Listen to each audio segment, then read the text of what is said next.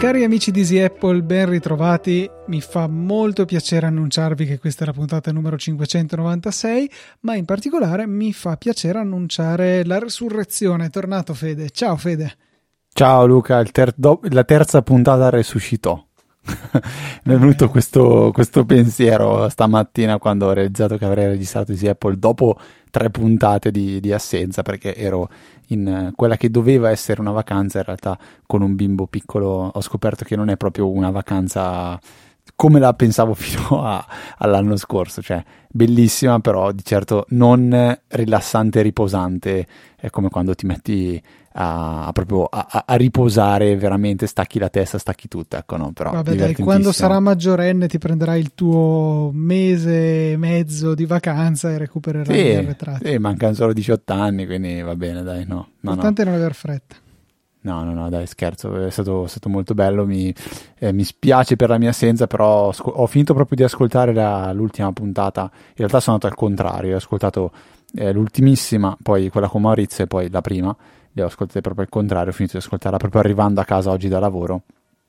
E devo mettere che mi, mi sono proprio reso conto di come Easy Apple sia bello da ascoltare anche per me, cioè mi, pi- mi piace, non mi, non mi, piace solo perché lo faccio io, lo facciamo insieme, ma mi, mi piace come idea, mi piace come quello che c'è dietro ed effettivamente anche queste tre puntate qualcosa mi hanno, hanno lasciato, mi hanno, mi hanno incuriosito, avuto, l'ho ascoltate molto, molto, con molto piacere. Avevo un sacco di follow up mentre ascoltavo, spesso volevo intervenire, dire ma è qua, là, su, giù e mi sono reso conto che poi io le ascolto guidando e quindi non ho mai eh, il tempo, la voglia e la, la, possibilità di segnarmi in quel momento specifico eh, del, del, del, follow up e quindi eh, non, non, non, ne ho. Non, Sai cosa ti servirebbe? Da... C'è tipo le, il registratore vocale perché dall'iPhone è anche un casino tirare fuori l'app memo vocali, cioè guidando non si può fare. Invece ti ricordi il registratore vocale che usavo per registrare le lezioni all'università? Sì, dovresti, assolutamente. Dovresti avere, magari lo mettiamo anche nelle note della puntata così a caso, e dovresti avere sempre lì pronto nel porta oggetti quello che con una mano senza guardare riesci tranquillamente a farlo partire e registrare e dici oggi è mercoledì 31 agosto. Nota per me stesso, è presente no? come si vede in qualche film a volte. Sì, sì, sì, sì, sì, sì. No, eh, dire la verità, poi qualcosa sono riuscito a segnarmelo eh, in modo che posso, posso parlartene, tipo hai parlato delle scorciatoie di, di quelle che aveva citato Viticci, quelle abbreviazioni da tastiera per fare una ricerca veloce su un sito web, quindi ehm, per fare una ricerca, abbreviare il site due punti easy easypodcast.it per esempio. Ecco, noi in realtà c'eravamo, forse tu ti eri inventato questa, questa abbreviazione fantastica già forse 8 o 9 anni fa, che era il chiocciola chiocciola che diventa eh, il mio indirizzo mail. Quindi il mio chiocciola chiocciola diventa il mio indirizzo mail principale. Tre chiocciole diventano l'indirizzo mail del lavoro. Quattro chiocciole diventano un indirizzo mail secondario. Perché la mail quante volte ti trovi a doverla scrivere? Spessissimo quando ti registri a un sito, quando fai un login, cioè è un qualcosa che scrivi spesso e volentieri. E la chiocciola due volte di fila difficilmente ti trovi a digitarla. Quindi è una, una di quelle abbreviazioni che non, non, capita mai di scrivere per sbaglio, però è veramente utilissima. E di questo tipo ce ne sono, ce ne sono parecchie. Però la chiocciola chiocciola che diventa mail per me è fantastica. L'altra che uso tantissimo io è la EE che diventa la E accentata.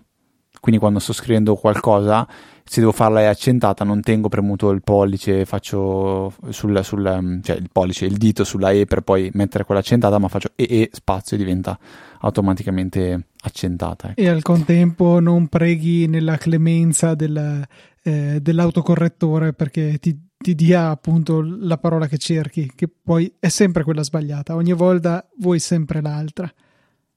No, non, eh, non, ci provo assolutamente, non ci spero minimamente, me ne, me, eh, non ho neanche l'autocorrettore attivo, cioè ad essere pazzo. sincero. No, tengo attivo i suggerimenti che mi fanno impazzire perché eh, già su Twitter e già su Easy Apple ne ho parlato, mi, danno, mi dà fastidio come, come lui assuma che se tu non ti fermi subito a correggere una lettera, per lui quella parte lì è giusta. Cioè, se tu avevo già, avevo già detto una frase del genere, se invece di scrivere precipitevolissimevolmente scrivi o recipitevolissimevolmente, quindi sbagli la prima lettera, lui fa finta che per lui è tutto giusto, quindi non trova una correzione. A volte ci sono delle cose banali che non ti suggerisce ehm, non, e non ti suggerisce la parola che è palese che volevi scrivere quella, quindi un po' mi dà fastidio. Però l'autocorrettore no, lo, lo tengo assolutamente disattivato. Io non ce la farei, cioè veramente sono troppo troppo impreciso per potermi permettere un lusso del genere. Ma è la differenza tra le persone di serie A e quelle di serie B, Luca. Cioè, è la, la verità, devi, devi, devi, accettarlo questo. Comunque, eh, l'altro follow up che mi sono segnato, che dico con veramente grande gioia, è riguardante One Password 8, in particolare la versione per iPhone e iPad, che ha una funzione che io amo. L'ho amata fin da subito ed è una di quelle funzioni che amo perché io amo le funzioni dove non devi fare niente per configurarle, ma nel momento del bisogno loro intervengono e ti dicono: Ma sai che si può fare questo, vuoi che faccio questo? E ti migliorano, ti semplificano un po' la tua vita o, o se non proprio la vita, ehm, l'utilizzo di questi strumenti. Nel particolar modo, One Password 8 quando eh, ti capita di fare un login per um, un sito che hai salvato in OnePassword, ma in cui non hai specificato il sito web in cui va usato quel login, quindi tu hai scritto poste nel, nel titolo del, del, del, login di OnePassword, ma non hai specificato che va usato sul sito poste.it. Sto sparando a caso. Eh. Nel momento in cui tu vai a fare il login sul sito delle poste, in automatico OnePassword non sa che lì deve usare il login che tu hai salvato come poste. Quindi tu cosa dovrai fare? Dovrai andare a dire ok, fammi vedere OnePassword e cerco io il login che voglio usare. Questo per esempio su iPhone. Trovo il login che voglio usare, lo seleziono e in automatico OnePassword 8 ti dice vuoi che compilo semplicemente i campi nome utente e password o vuoi anche che aggiorno le informazioni di login in modo che la prossima volta io saprò che in questo sito devo usare questo login ed è una roba fantastica secondo me perché io spesso eh, per noia, per pigrizia o per dimenticanza non andavo poi a correggere le informazioni one password e tutte le volte mi ritrovavo a ricercare ehm, il login manualmente. Invece in questa maniera qua so che lo cerco una volta e poi in automatico si corregge. Quindi veramente eh, una, una, funzione che, che adoro. E, e, adoro anche quella che ehm, hanno portato sulla la controparte per, per Windows che è in grado di supportare Windows Hello. Windows Hello è una serie di funzioni che permettono di sbloccare il proprio PC tramite o delle webcam che sono in grado di riconoscere il volto o tramite dei lettori di impronta digitale. Quindi OnePassword si può sbloccare con o la webcam o il lettore di impronte. Quindi un bel miglioramento che ho trovato. Eh, non mi piace, ehm, non so se l'hai notato anche te Luca, anzi ne parlavi secondo me, che quando tocchi sulla password te la copia direttamente, mentre eh, io prima ero abituato a dire a volte voglio rivelarla. Non uso mai il mostra, mostra grande, però rivela, mi capita spesso di usarlo. E mh, mm, l'altra cosa che eh, non mi piace tantissimo è che il pulsante di ricerca, che questa è una mia fissa, nel momento in cui lo premo, è aprimi la tastiera. Cioè, se io ti premo, voglio cercare qualcosa. Perché poi devo fare un secondo tap sulla barra di ricerca per andare ad aprire la tastiera? Ti tocco cerca, aprimi direttamente il tab di ricerca. Un po' come Spotlight, cioè nel momento in cui lo chiamo mi apre già la tastiera. E questa è soltanto così una mia Ma guarda mio suggerimento. Succede già così, eh. A me non lo fa, cioè, cioè sono, sono, sono abbastanza home, premo la ricerca e si apre la tastiera. Allora, Chiudo la tastiera, ripremo l'icona ricerca nella tab bar inferiore mi riapre la tastiera. Allora può essere un bug che a volte non lo fa, ehm, non lo fa in certe occasioni, perché effettivamente si sto vedendo che anche a me funziona così. Però mi è capitato di avere questo pensiero. This was the first reaction, shock. Ah, poi domanda, scusa, quant'è il tuo punteggio di Watchtower?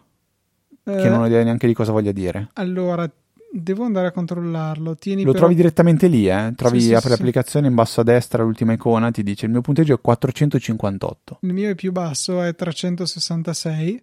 Eh, perché ho 110 password deboli, buona parte delle quali sono password in realtà condivise con altre persone sulle quali non ho veramente controllo, cioè mi sono salvato le password di altre persone e quindi lì ci posso fare veramente. Sai poco. cosa faccio io? Ti, ti dico questo, questa Mm. mia cosa. Creo una nota sicura, non creo le password. Sì, ho capito, ma Cioè- stai baranda. Cioè, nel senso- Perché no, no, creo una nota in one password. Sì, ho capito, però è solo per... ehm, ah, tu dici per alzare il tuo punteggio o per, eh, o per non Per averli comodità. tra i piedi? Per non averle tra i piedi. Per non averle tra i piedi ho, ho creato una nota che si chiama password zia, password nonna, password eh, cugino e lì dentro mi segno le varie cose in modo che non ce le ho tra i piedi nei vari altri login e se devo vedere se ho le la password di mia zia cerco in quella nota lì e guardo che le password che ho sono quelle, non, non ne ho altre. E vabbè, questo così è un mio, mio approccio, magari è sbagliato, magari è molto meglio come fai tu, eh, però io ho sempre iniziato a fare così e co- continuo a fare così. Ci sta, ci sta. Follow up, domande, ci abbiamo qualcosa? Sì, dai, dai, dai. Sì, allora abbiamo una domanda che arriva da Nicola che dice approfitto per porgervi una domanda su una cosa che ho scoperto da poco ma mi sta mandando in crisi. Hai saltato a pie pari, eh, gli avevo messo complimenti, cioè nel senso che eh, con- co- accorciamo ecco, i complimenti che ci ha fatto, graditissimi di Nicola, ma che teniamo per noi e andiamo dritti alla Vabbè, no, domanda. ho- le avevo saltati ehm, cioè, in maniera consapevole. Ah, eh, ok, avevo- ok. vabbè.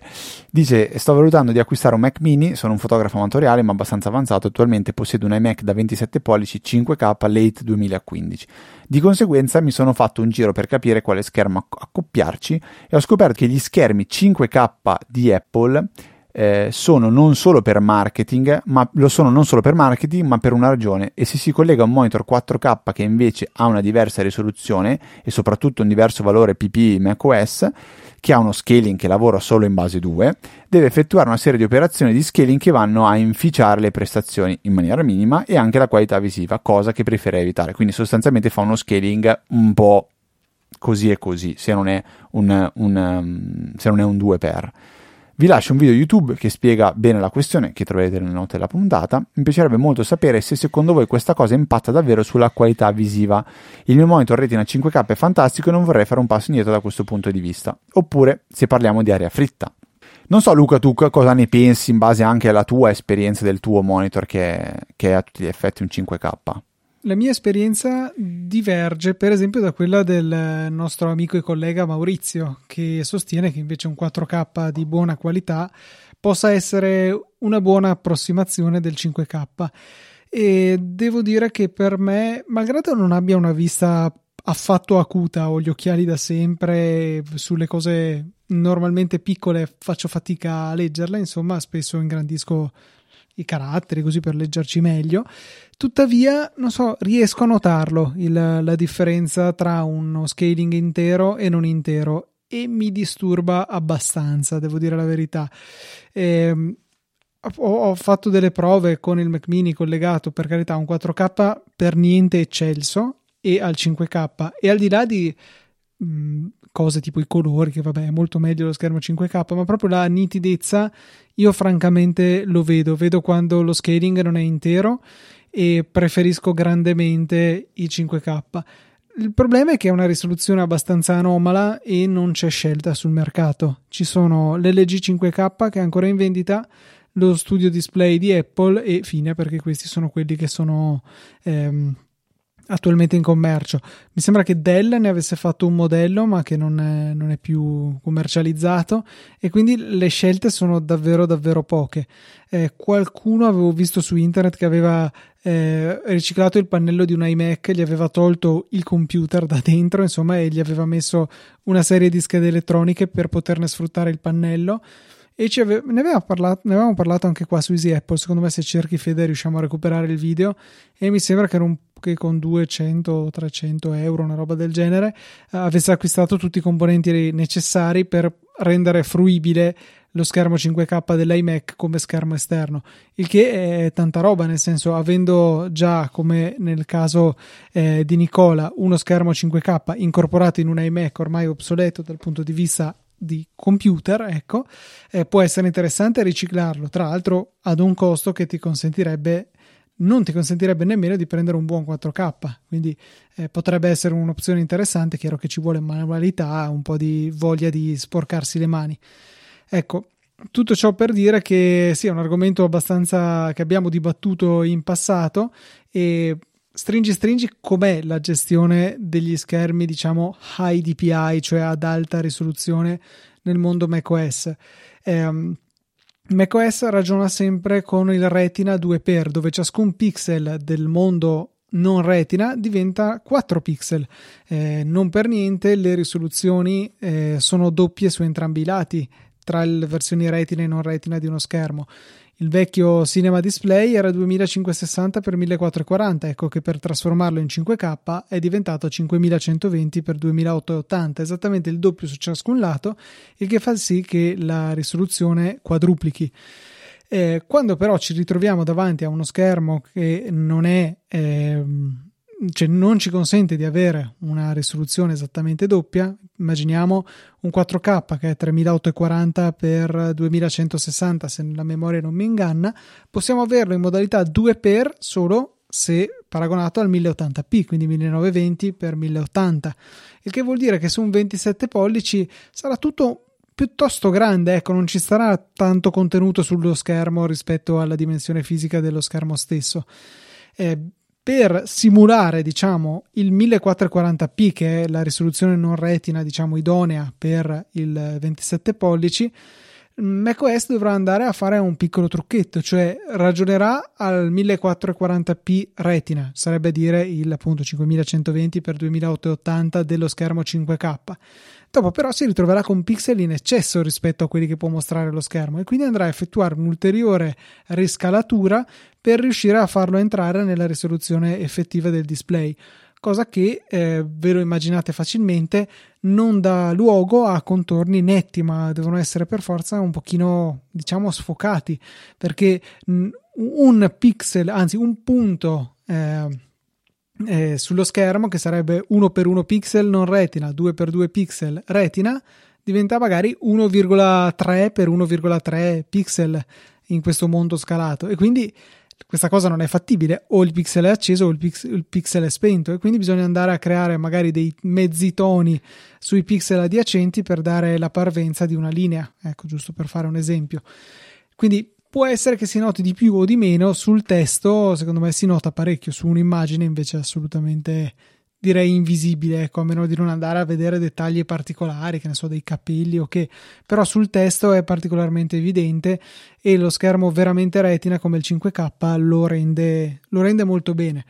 E qui c'è un po' una contraddizione però in casa Apple perché eh, non ricordo con certezza forse con i nuovi eh, MacBook Pro con l'M1 hanno diciamo risolto questa, questo problema e cioè che praticamente con tutti gli altri display la risoluzione cosiddetta nativa di default che macOS propone sui portatili non è in realtà una risoluzione vera retina, è una risoluzione scalata come quella che discutevo prima.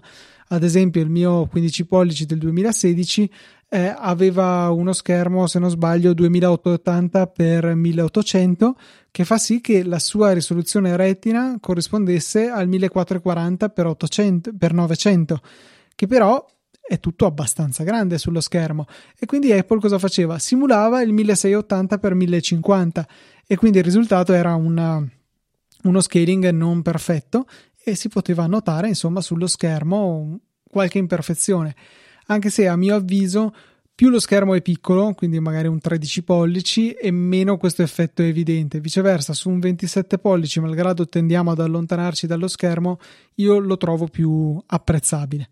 Tutto ciò per dire che sì, secondo me il 5K vale la pena. Se chiedi a Maurizio Natale ti dirà non vale la pena, è meglio magari un, 26, un 4K, magari addirittura un 32 pollici. Maurizio eh, ha dedicato un'intera televisione da 77 pollici allo schermo principale del suo computer e, e quindi le opinioni sono diverse la realtà è che forse ti conviene fare qualche prova. Eh, procurati uno schermo 4K di buona qualità e fai i tuoi esperimenti. Puoi anche usarlo come schermo esterno del tuo iMac 5K attuale.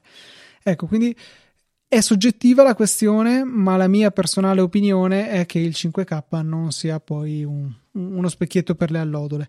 Se poi si vogliono il doppio schermo, come nel caso di Fede, beh, tanto per cominciare col Mac Mini M1 non si fa girare il doppio schermo 5K. Eh, però i costi lievitano evidentemente. Se invece lo schermo è uno e si prevede di tenerlo per molti anni, forse può valere la pena di fare questo investimento. Ma quella di Maurizio del monitor da 77, dal TV da 77 pollici era una battuta che non ho capito? o c'è stato un filo di verità? Seria. Non si può prendere sotto gamba. Era una battuta. Ok. Eh, bella l'idea di usare il, l'iMac da 27 pollici da 5K, secondo me. Poi non può fare un conto economico, vedere quanto lo venderebbe, quanto gli costerebbe comprare. Però è una, un'ottima idea. Se quello è uno schermo che ti piace, secondo me l'idea di Luca è è ottima e mi ricordo anch'io che ne avevamo parlato su Easy Apple di, di fare un qualcosa del genere.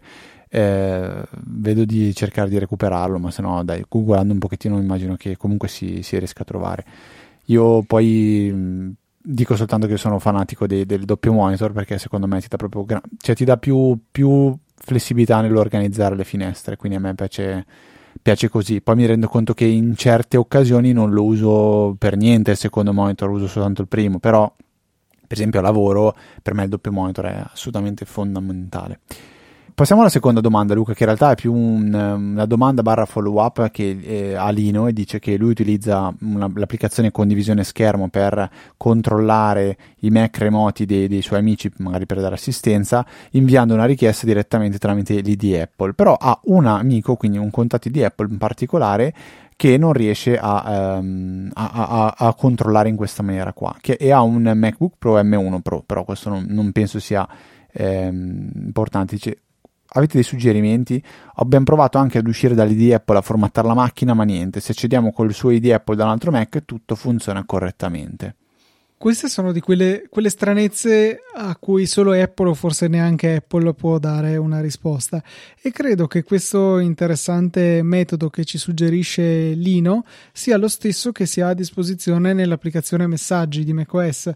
Quando noi eh, apriamo una conversazione, se premiamo sulla i che c'è in alto a destra, compare la condivisione schermo che funziona in maniera bidirezionale, cioè potete o invitare eh, la persona a vedere il proprio schermo, insomma lo schermo di chi sta inviando la richiesta, o viceversa si può chiedere alla persona di condividere il suo schermo e quindi noi possiamo vederlo. Normalmente appunto l'ho sempre visto utilizzato e l'ho utilizzato integrato con iMessage, però eh, come giustamente ci segnala Lino è possibile bypassare la messaggistica e andare dritti sull'Apple ID che poi è quello che ci sta dietro anche con l'utilizzo con iMessage eh, ho notato che ci sono spesse volte delle difficoltà di connessione, quindi eh, non è proprio una soluzione a prova di bomba. Per le soluzioni a prova di bomba di condivisione schermo remoto tra utenti remoti, di solito io utilizzo AnyDesk. Eh, sì, io da quando ho scoperto, per esempio, con, con computer di lavoro usando la VPN desktop remoto è ah un beh, altro mondo. Sì. È un altro mondo. Quindi Quello... penso si possa fare magari la stessa cosa anche tra, tra Mac, magari no? Boh. Sì, allora diciamo sì, si può sicuramente fare, bisogna avere una VPN tra i computer perché esporre eh, il desktop remoto di Windows o VNC nel caso del, dei certo. Mac su internet è, è, veramente un chiedere di venire bucati. Eh, tra ad esempio computer di più persone si può pensare a una soluzione tipo Tailscale, Zero Tier, qualcosa di Nebula anche c'è. Insomma, quelle VPN facilitate che non ci richiedono grandi configurazioni, ci danno un IP privato eh, per ciascuno dei dispositivi connessi e possiamo appunto eh, raggiungere il, il computer del, del, nostro amico e collega e di connetterci con eh, il desktop remoto o la condivisione schermo di macOS in maniera sicura senza dover creare diciamo una VPN vecchio stile ecco.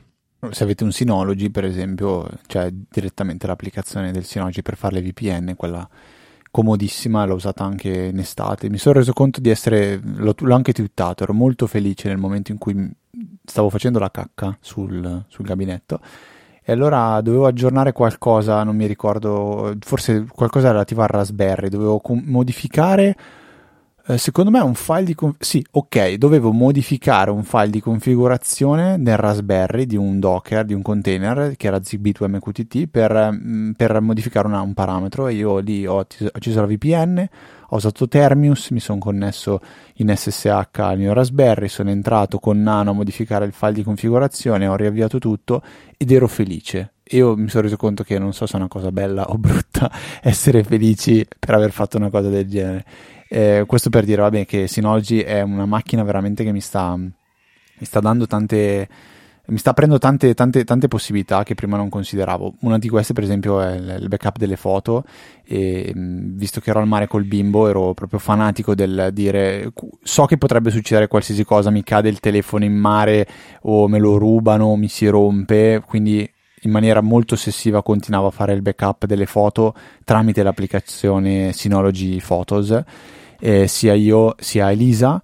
E um, tornando a casa eh, ho detto, cavolo, questa cosa però secondo me ha senso f- che la faccio fare anche ai miei genitori. Loro hanno un QNAP molto datato e ho detto, boh, ci sarà qualcosa di, di simile. Allora ho detto, va bene, mi, mi, mi incurioso un attimo, provo a informarmi e alla fine leggevo solo commenti negativi sul QNAP che ha se non sbaglio un'applicazione foto però po- poi diciamo stanno switchando a un'altra. L'ho installata l'ho configurata ma non funzionava non capivo perché dovevo dare dei permessi sono andato nell'interfaccia web l'ho modificata.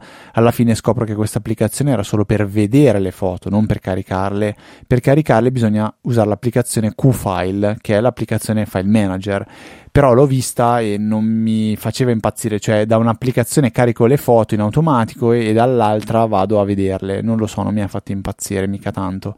E quindi alla fine la soluzione che ho trovato più semplice di tutte è quella di dire, vabbè, io ho tanto spazio ancora sul mio Synology, ho creato un account a mia mamma, a mio papà, molto molto semplice, limitati nei permessi, gli ho configurato la loro applicazione magari per il primo upload gli ho detto passate a casa mia che magari in qualche ora l'upload si fa, una sera che vengono a cena lasciamo i telefoni accesi con la modalità backup settimanale, che è proprio una modalità dell'applicazione che va a spegnere lo schermo, però l'applicazione resta accesa in modo da continuare a fare il backup e poi a quel punto basta accendere l'applicazione una volta ogni tanto e, e, far fare i backup. E cosa significa però dire a mia mamma di fare il backup una volta ogni tanto? Vuol dire che devo ricordarglielo io. E allora ho colto l'occasione perché era una scorciatoia molto semplice con l'applicazione comandi che viene triggerata, viene attivata quindi quando lei mette in carica l'iPhone e quando mette in carica l'iPhone in automatico viene lanciata l'applicazione Synology Photos. Punto. Questo è veramente Dalla quale lei semplice. dovrà uscire di corsa perché se no, funziona beh, anche se hai il telefono bloccato, no? Quello, funziona anche se hai il telefono. Allora sì, a volte sì, a volte sì. Eh, sono quelle cose che dici funziona quando e come non lo so, però a volte funziona secondo me la notte quando lo metti in carica, eh, però va, perché a volte apro l'applicazione e non ho niente da caricare, a volte, ma e questo secondo me dipende anche molto dal quanto utilizzi quell'applicazione. Ti faccio un paragone. Google Photos, io fino a qualche mese fa ce l'avevo eh, nella schermata principale dell'iPhone e mi capitava di aprirlo ogni tanto. P- facendo pulizia ho deciso di togliere questa applicazione dalla home screen e di metterla dentro l'app library e quando mi serve la apro. Ecco, mi sono reso conto che con questo nuovo setup l- il backup delle foto non lo fa praticamente mai.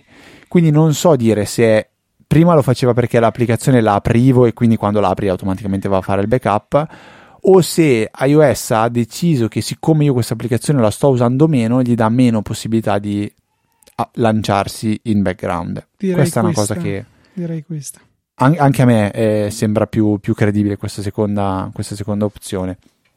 Però questo per dire che comunque ehm, Synology ehm, ti offre questa possibilità di avere per esempio le foto in, in, in salvate e ed è vero che le salviamo su Google Photos, ed è vero che le salviamo su iCloud Library, ed è vero che le salviamo magari su, anche su Amazon Photos e su qualcos'altro, però forse è importante avercele anche ben salvate in locale e, perché potrebbe succedere sempre di tutto. Domani decidono che la tua mail eh, o ti rubano la mail e ti piallano tutto, oppure Google decide che tu non puoi più usare il tuo account Google per qualche motivo e quindi mi dà molta più serenità avere tutte queste foto salvate nel Synology ed il bello è proprio questo ehm, di, di, aver creato degli account in maniera molto semplice per mio papà e mia mamma e loro fanno il backup lì.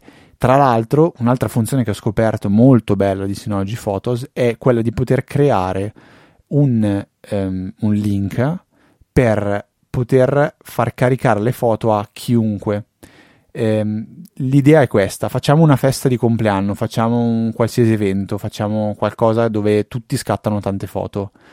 Oggi cosa si fa? Poi ce le mandiamo su WhatsApp? Beh, che schifo.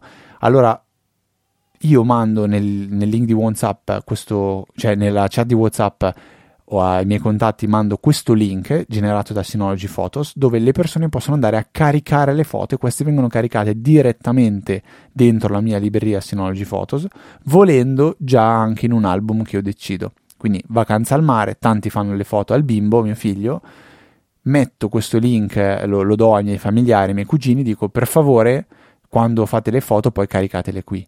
Ed è la cosa più cioè già be- erano già backuppate, io le potevo vedere, le poteva vedere anche Lisa, cioè veramente una funzione fantastica e l'ho apprezzata tantissimo. E ho altre cose da raccontarti di quest'estate, Luca.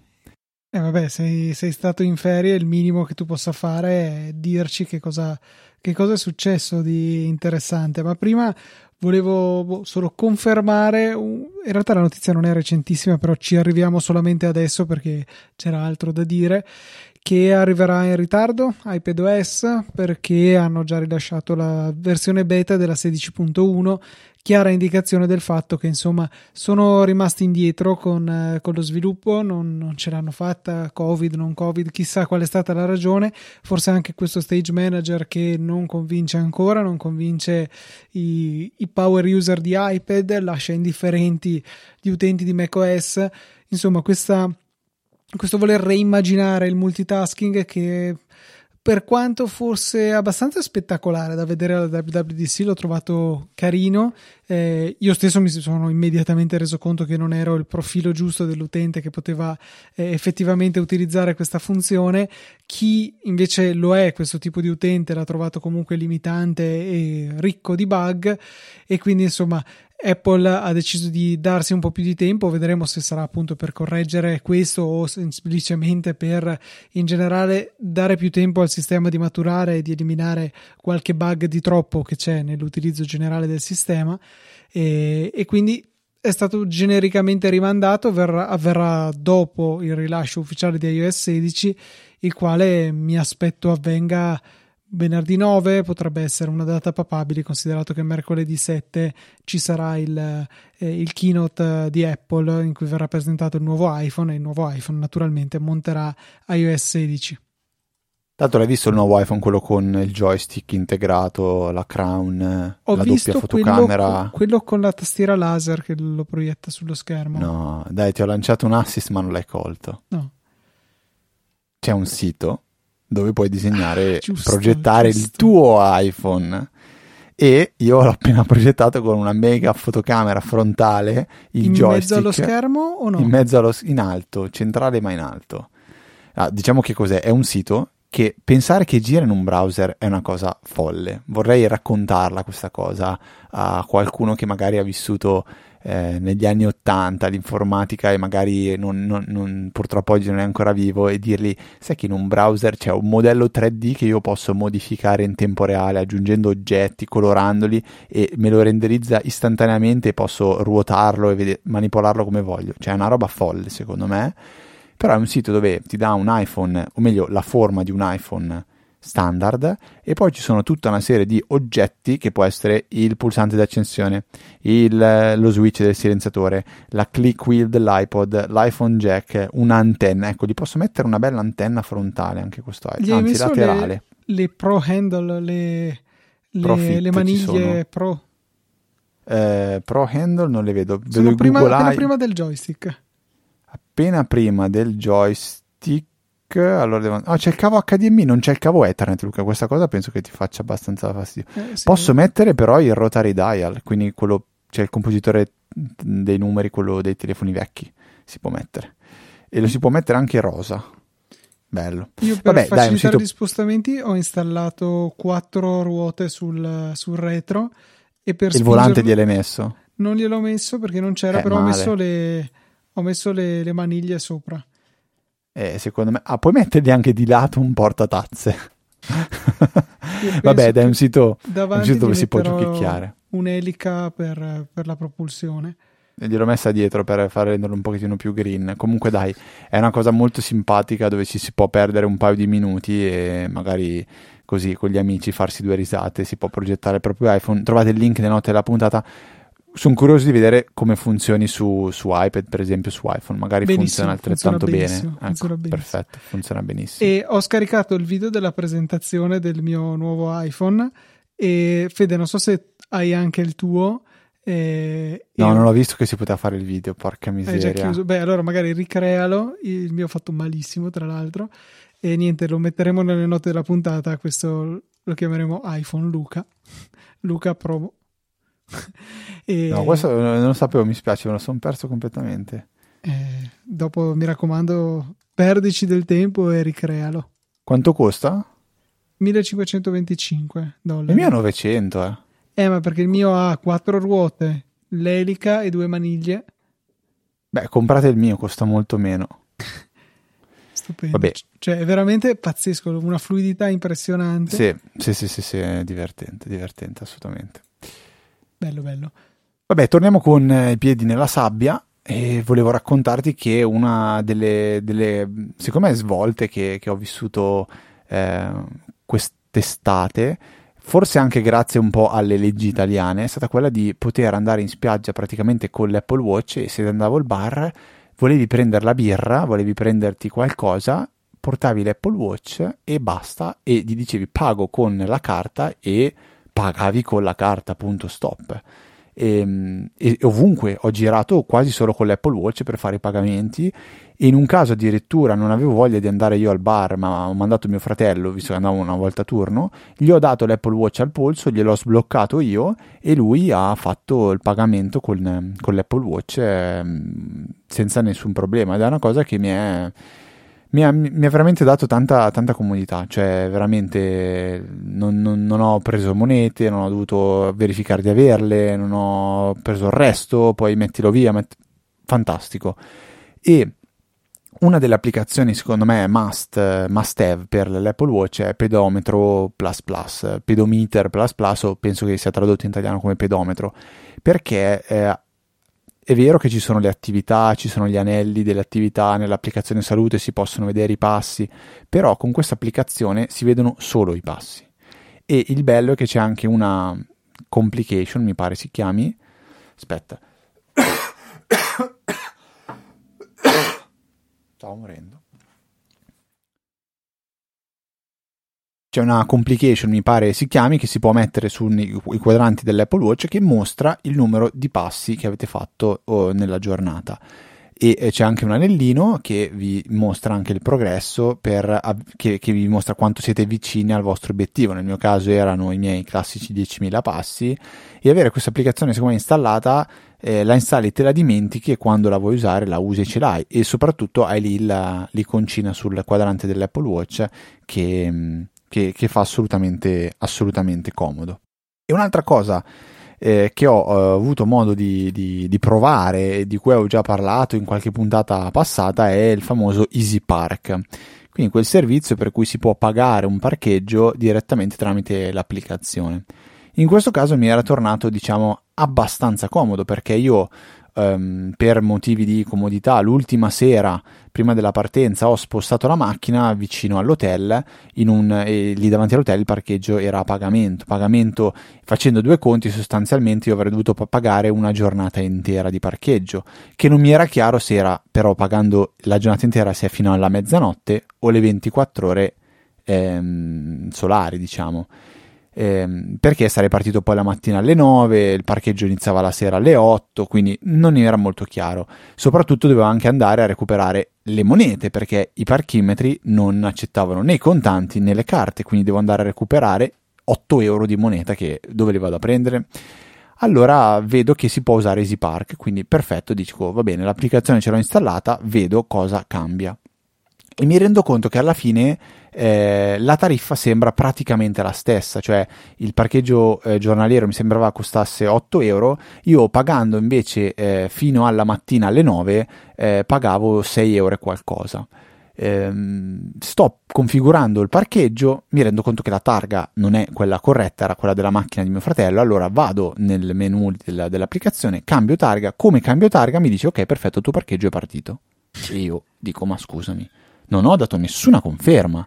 Una roba mi ha fatto strano perché ho detto ok, eh, fortunatamente avevo solo due targhe. Ho detto se avessi avuto anche la targa della macchina di Elisa, avevo il dubbio di qual era la mia targa, quella di Elisa, avrei rischiato di fare un errore. Vabbè, però è partito il, il parcheggio e, ed effettivamente è comodo perché non ho dovuto fare niente, solo mi sono premurato, si dice premurato, sì, Sì. di scrivere su un foglietto di carta Easy Park e l'ho messo sul cofano della macchina, cioè dentro il cruscotto della macchina, perché ho detto magari passa un vigile, mi fa la multa, poi inizia tutta la trafila, devo dimostrargli, spiegargli che perché bisognerebbe esporre il tagliandino di Easy Park, cosa che non avevo dietro con me perché non l'avevo mai usato, allora ho messo un foglio di carta con su scritto solo Easy Park. Comodo perché poi anche la mattina mi rendo conto che non riesco a partire per le 9 ma mi serve ancora mezz'ora 40 minuti, allora incremento la sosta.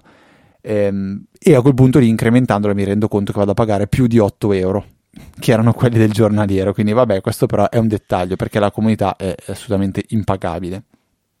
Finisco di fare la sosta parto e vorrei una, una ricevuta un qualcosa che mi possa ehm, un documento così.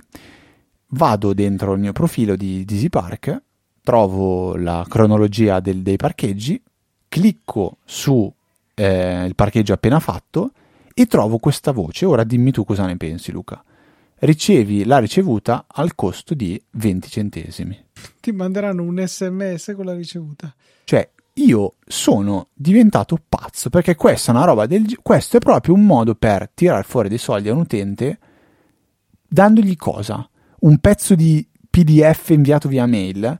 No, per me questo è veramente, questo è veramente un insulto. Quindi, quando la scorsa volta avevo parlato molto, no, molto male di Easy avevo parlato, diciamo così, come Easy secondo me poteva essere venduto o proposto agli utenti in maniera diversa, come qualcosa di vantaggioso ehm, economicamente, non qualcosa che ti, ti viene a costare un 20% in più. Eh, poi in realtà mi sono reso conto che oggi usandolo, eh, eh, cioè usandolo questa vacanza è stato comodissimo. Ma poi mi puoi far pagare una ricevuta in PDF? Cioè, la trovo una cosa veramente da anni 90.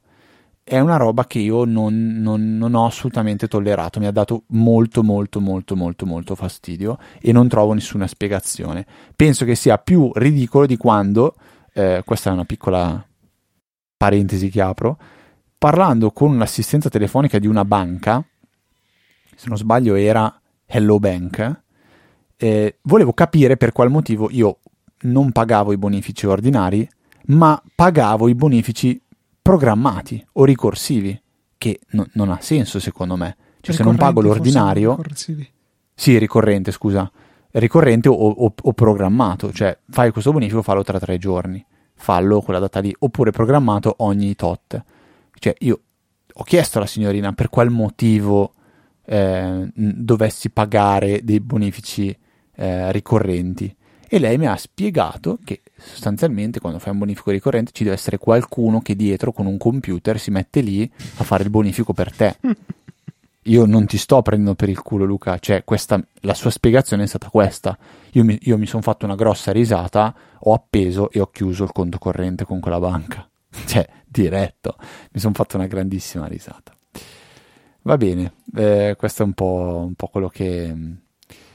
Ma Fede, tu torni e subito crei del casino perché hai sconvolto il mio equilibrio interiore. Cosa abbiamo dimenticato questa puntata? I donatori.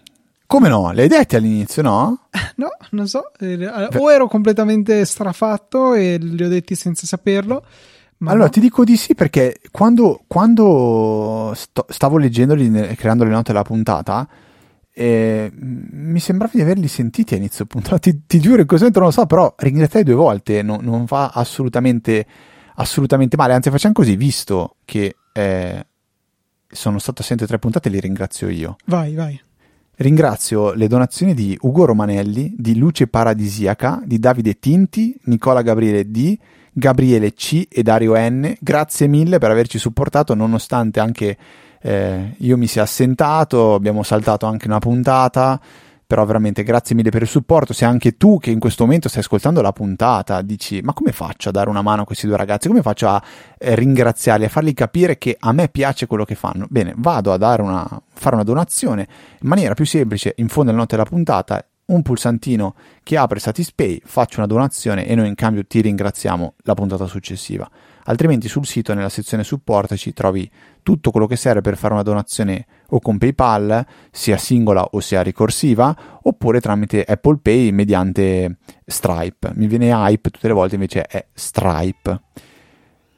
Ehm, se invece volete scriverci via mail mm, per qualsiasi cosa, info-apple.org e dai, ci trovate anche su, su Chat. Luca, hai fatto una sviolinata su Chat, ma era ve- ve- verissima. Nell'Easy Chat ci sono veramente tantissime persone in gamba. Non c'è mai stato un singolo episodio di litigio, di mai la necessità di dover intervenire. In una chat con dentro centinaia di persone è una cosa unica, che significa che la comunità comunque di, di ascoltatori di Easy Apple sono tutte persone veramente, veramente. Ehm, per bene, ecco, mi piace questa cosa. Faccio una battuta politica, sarà contenta la Meloni.